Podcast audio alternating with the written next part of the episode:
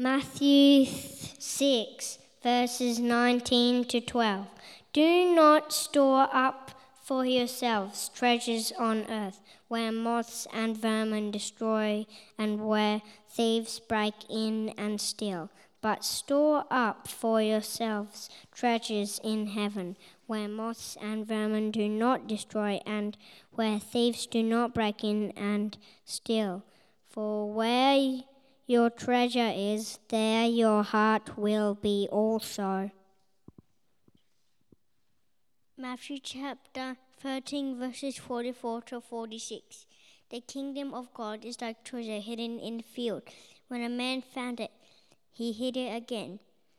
And then in his joy, and sold all he had and bought that field.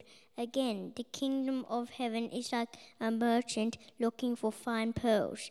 When he found of great va- one of great value, he went away and sold everything he had and bought it.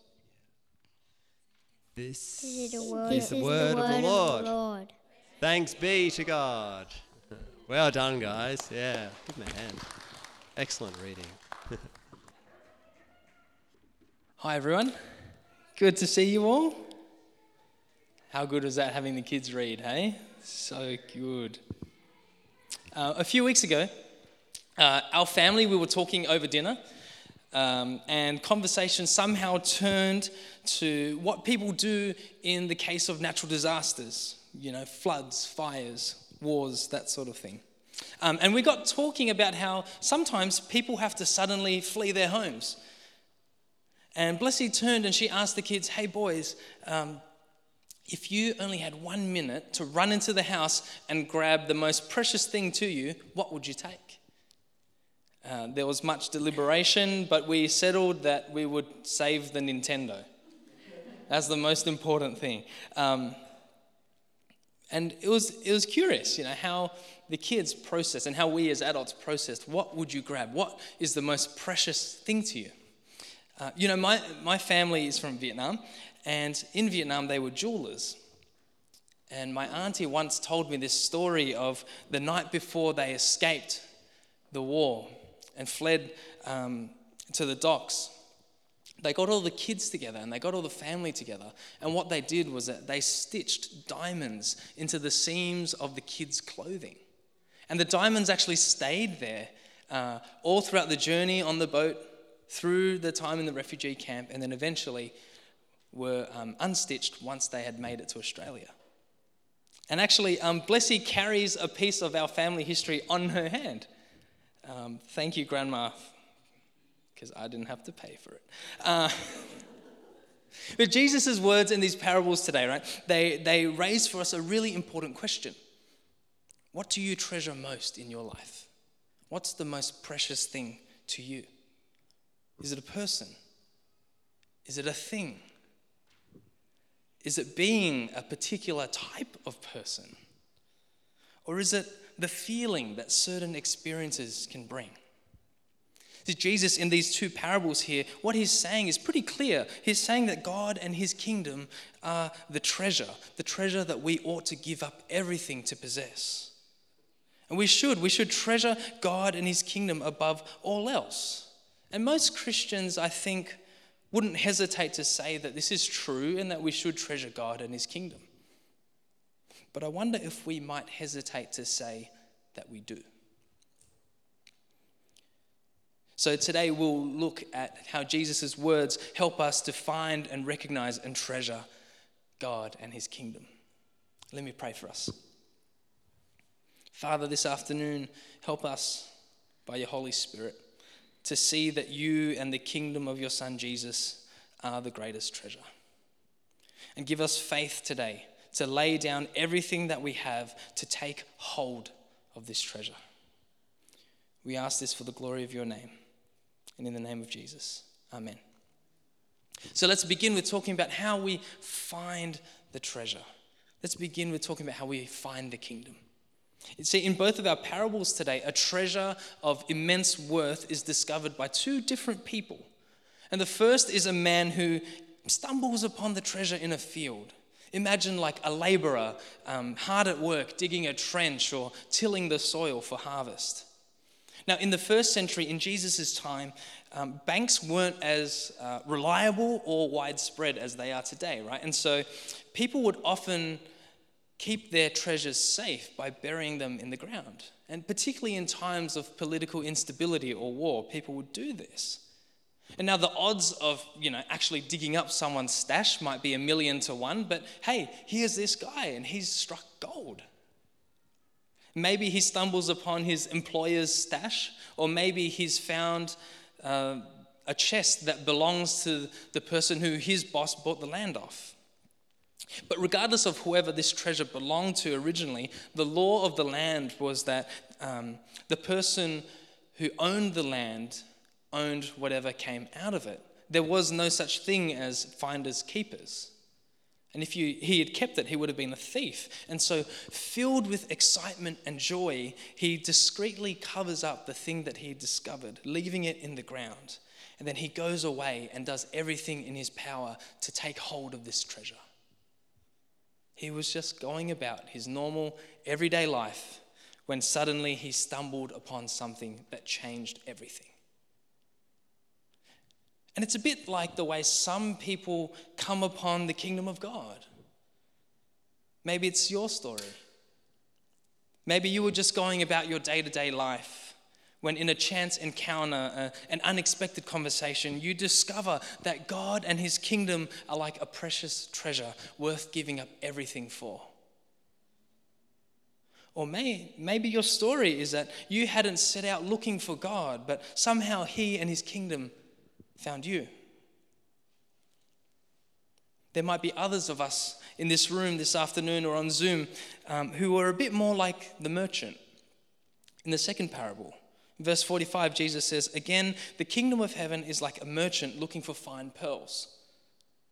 And the merchant was different to the laborer, right? This was, here was a person who was out searching for precious pearls.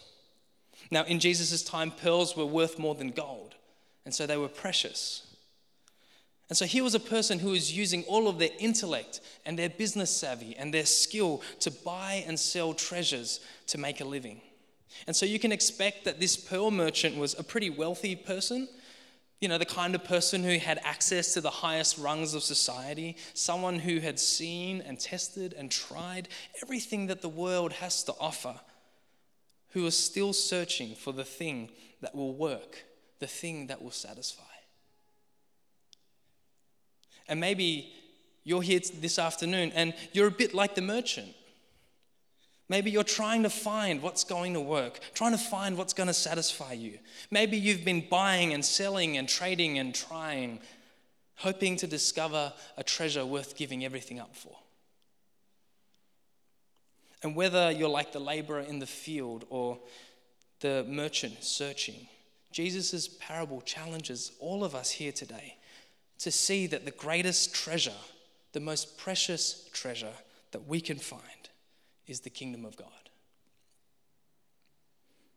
And these parables, they um, point us to a moment when a person realizes the worth of what they've discovered. They realize the worth of God's kingdom, which is God's good rule over God's people, renewing God's world. Jesus in Matthew uh, chapter 5 to 7, in the famous Sermon on the Mount, he teaches that the kingdom of God is a place of justice, of generosity, of peace. It's the place of faithfulness, of non-violence. It's the place of truth.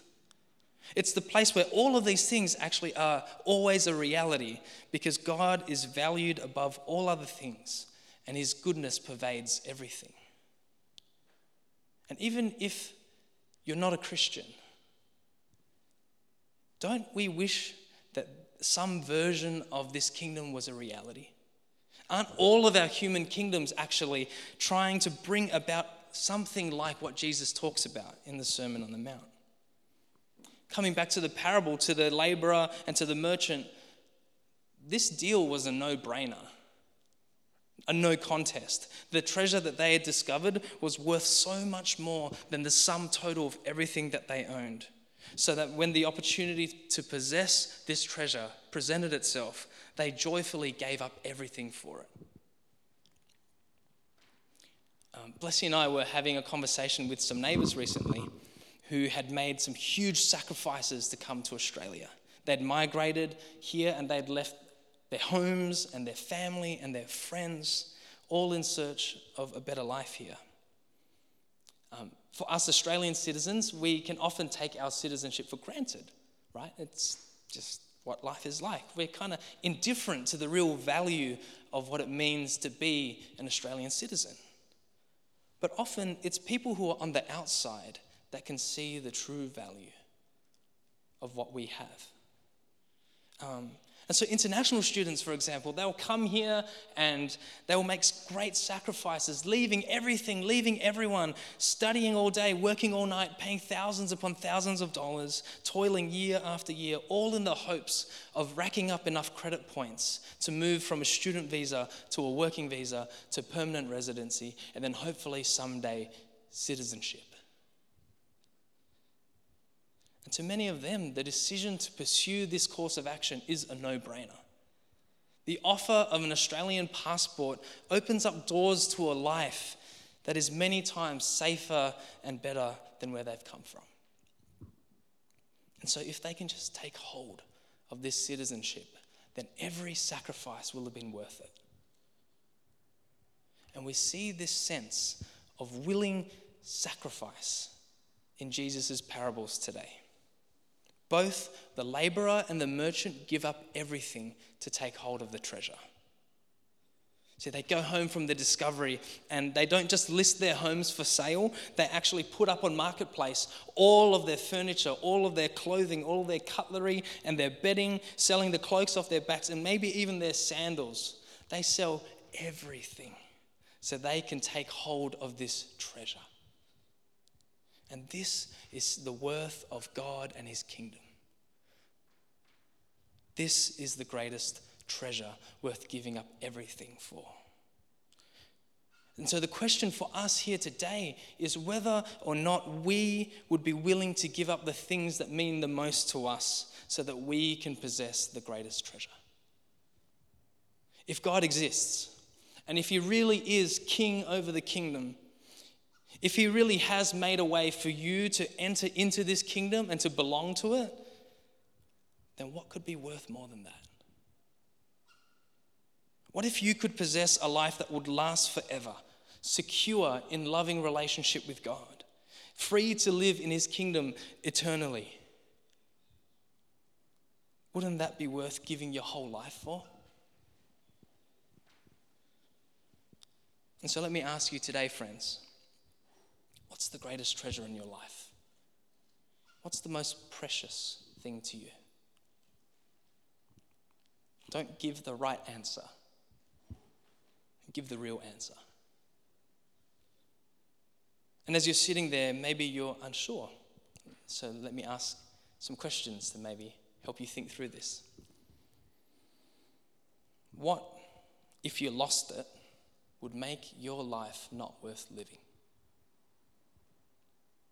Or when you're alone, where does your mind go to most often? Or what do you think? Or when do you think, if I could just get this, then I will finally be satisfied?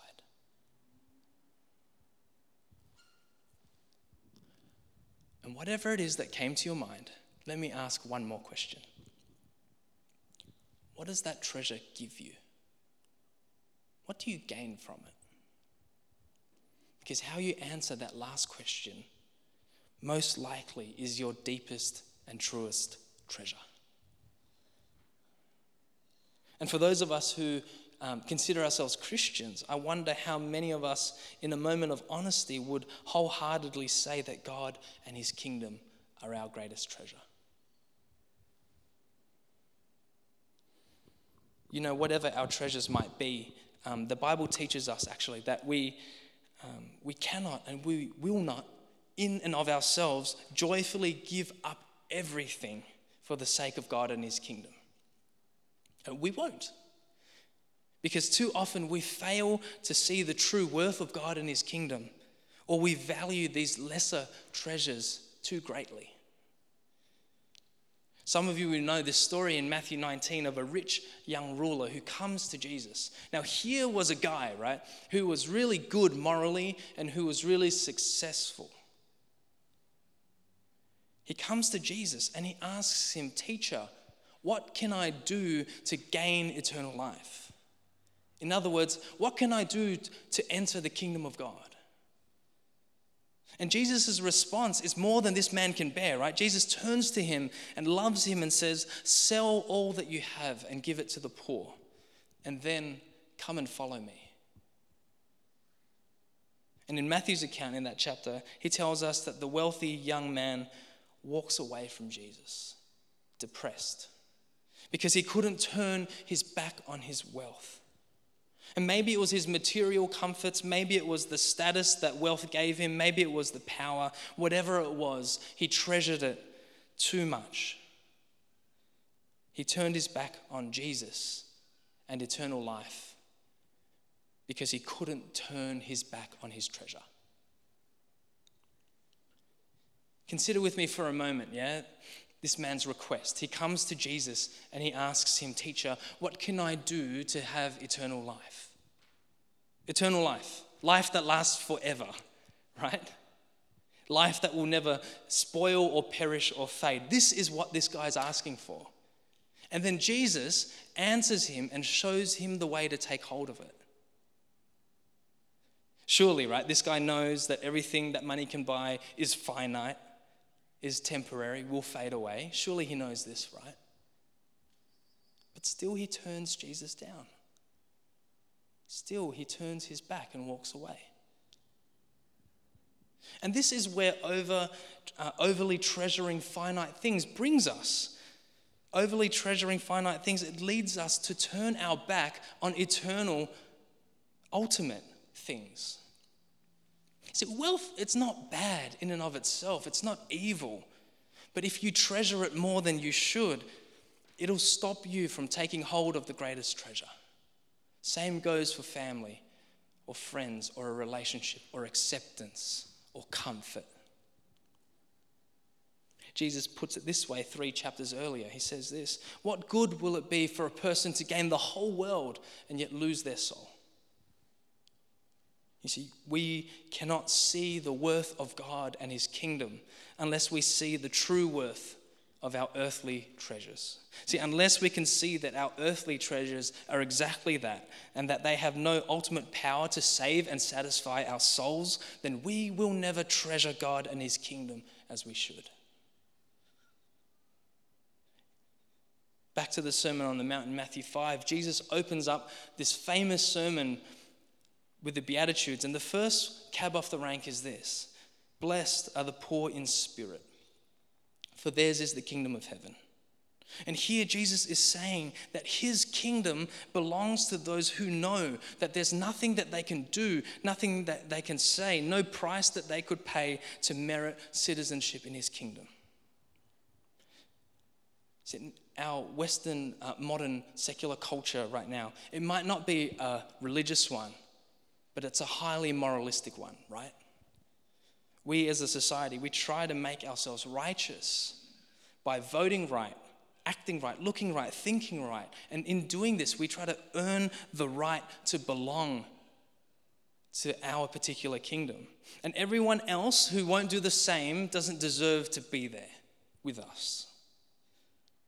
Our secular world does this all the time. We cancel people left, right, and center.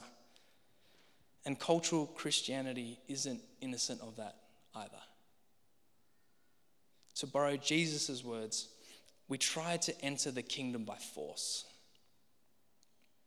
We want the kingdom without the king. We want the goodness of the kingdom without having to admit our poverty of spirit and submit ourselves to Jesus. So today, whether you've stumbled upon it or you've been chasing the kingdom for years, Admit that you're poor in spirit. Give up constantly needing to have something to offer. Give up your self made righteousness. Repent of it. Because entering the kingdom and treasuring it are both done in the same way by looking to its king. Jesus, unlike the rich young ruler in Matthew 19, he treasured nothing above the Father and his kingdom. Actually, Hebrews 12:2 tells us that Jesus endured the cross for the joy that was set before him.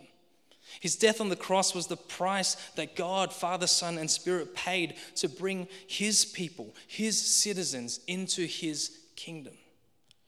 And unlike Australia's difficult visa system, there's nothing that we could do to earn or merit enough credit points to deserve God's goodwill and a place in his kingdom.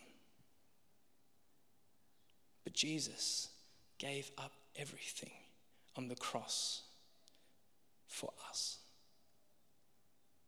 He was stripped of the riches of his glory, stripped of the wealth of his honor, so that those who are poor in spirit could belong to God's kingdom and it to us. And now, the resurrected and glorified Jesus sits enthroned as king over this kingdom. And friends, this is the greatest treasure. Jesus' cross alone purchases your right to citizenship and it makes it possible for us to live with Jesus and his kingdom as our greatest treasure. Family, the extent to which you can see and know and trust that this is true is the extent to which you will treasure Jesus and his kingdom. Let me say that again. The extent to which you can see and know and trust that this is true will be the extent in which you treasure Jesus and his kingdom. For those of us um, who have been followers of Jesus for some time, reading these parables can uh, read a bit like maybe the honeymoon phase of a relationship, you know, when emotions are running high and there's no sacrifice too great for love, right? But what does it look like 10, 20, 30, 40 years on? How can we, as citizens of Jesus' kingdom, keep living with God and his kingdom as our greatest treasure? Jesus teaches in Matthew 6 um, that Gabe read for us before. He says, Do not store up for yourselves treasures on earth, where moths and vermin destroy, where thieves break in and steal. Store up for yourselves treasures in heaven, where moths and vermin do not destroy, where thieves do not break in and steal. For where your treasure is, there your heart will be also. Where your treasure is, there your heart will be also, Jesus says. Jesus knows how we work as humans. He knows that what we treasure the most, that's what our hearts will desire the most.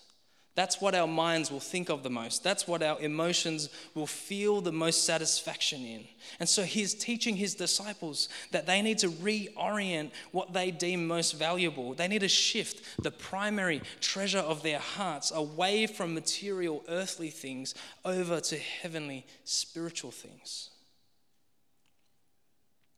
And treasuring the kingdom of God is more than just living by kingdom ethics more than just valuing kingdom things like justice or community. Although it's certainly not less than living that way. Friends, we cannot treasure God and his kingdom unless we treasure the king. The Apostle Paul puts it this way in Philippians 3. He says, but whatever were gains to me, I now consider loss for the sake of Christ. What's more, I consider everything a loss because of the surpassing worth of knowing Christ Jesus my Lord, for whose sake I've lost all things. I consider them garbage that I might gain Christ and be found in him, not having a righteousness of my own that comes from the law, but that which is through faith in Christ a righteousness that comes from God on the basis of faith. I want to know Christ. Yes, to know the power of his resurrection and participation in his sufferings, becoming like him in his death, and so somehow attaining to the resurrection of the dead. See, Paul gets it that God is the greatest treasure. Christ, Jesus, is the pearl without price, and everything else in this life pales in comparison to him. To know and to be known by the King of the universe and to live for Him is more precious than anything that this life and this world can offer. Unlike everything else in this world, that will never decay, it can never be taken away. This doesn't mean that other things in your life don't matter. Your family, your work, relationships, justice, and mercy, they all matter. They all matter to Jesus. But treasuring Jesus above all of these things puts all of them in their rightful place. Friends, we can live this way with God as our treasure because, as Paul says, we're not made worthy of the kingdom by our own actions. We're made worthy of the kingdom by trusting in Jesus and what he has done on our behalf and what he promises will be ours in the future. Um, I'll close with this. Uh, by God's grace, Blessy and I celebrated our eighth wedding anniversary a few weeks ago. Purely grace. Purely grace. God is good. And in preparing for this sermon, um, I couldn't help but reflect on how there are times in a relationship where you can just catch yourself really appreciating and treasuring the other person. It happens in friendships um, just as much as it does in a romantic relationship, right? You just look at the other person and you think, oh, geez, you're awesome. Or if you're an Aussie, it's like, oh, you're all right. Um, you know, your heart can be surprisingly warm toward that person, right? Your eyes, you just see, you're drawn to their worth, and you can't help but express your delight in them. But other times, it takes a bit more effort. You've got to consciously open your eyes to see their value rather than the things that annoy you there are times where you've got to deliberately remind yourself of the good things about that person and make an effort to express your appreciation for them. And in my experience, it's, it's quite the same with Jesus. There will be times when your heart may be naturally or even unusually inclined toward Him, right? You might just experience moments in your day where your thoughts and your desires are toward God and His kingdom with very little effort. Times when you feel deep gratitude for what Christ has done for you and it overflows into adoration and thanks and praise. But there are other times where it takes more work. And sometimes you've just got to put yourself in the situation to be reminded of what's true to open your eyes and to see things as they truly are. Sometimes you've got to make the effort to express your appreciation for Jesus and his surpassing worth, irrespective of how you feel. And sometimes you actually need a community around you to help you to do this, to remind you of the immeasurable treasures and riches that we have in Christ, and to challenge you when you're treasuring other things too much and we need a community to walk together with us as we wrestle with doubts and questions about Jesus and his worth. And family, that's the kind of kingdom people that God wants us to be. A church that treasures God and his kingdom above all else and lives it out in our everyday lives together. And regardless of where we find our hearts today, whether they burn white hot with affection for Jesus or whether the flames of desire for Him are more like a smoldering wick. The truth of God and His kingdom do not change. God's kingdom is the greatest treasure because God is king over it. And there is nothing more precious than that. Let me pray.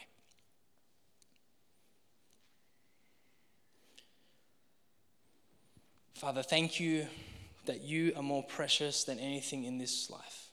Thank you that you've shown us your worth and the worth of your kingdom through Jesus.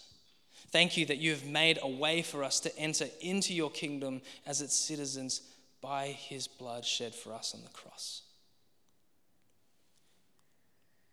And thank you that now we can live with you as our treasure, finding our ultimate hope and contentment and satisfaction in you rather than the things of this world. Help us to live with our treasures and our desires rightly ordered. And give us the power to live with you as the greatest treasure of our hearts, today and tomorrow and forever. We ask this in Jesus' name. Amen.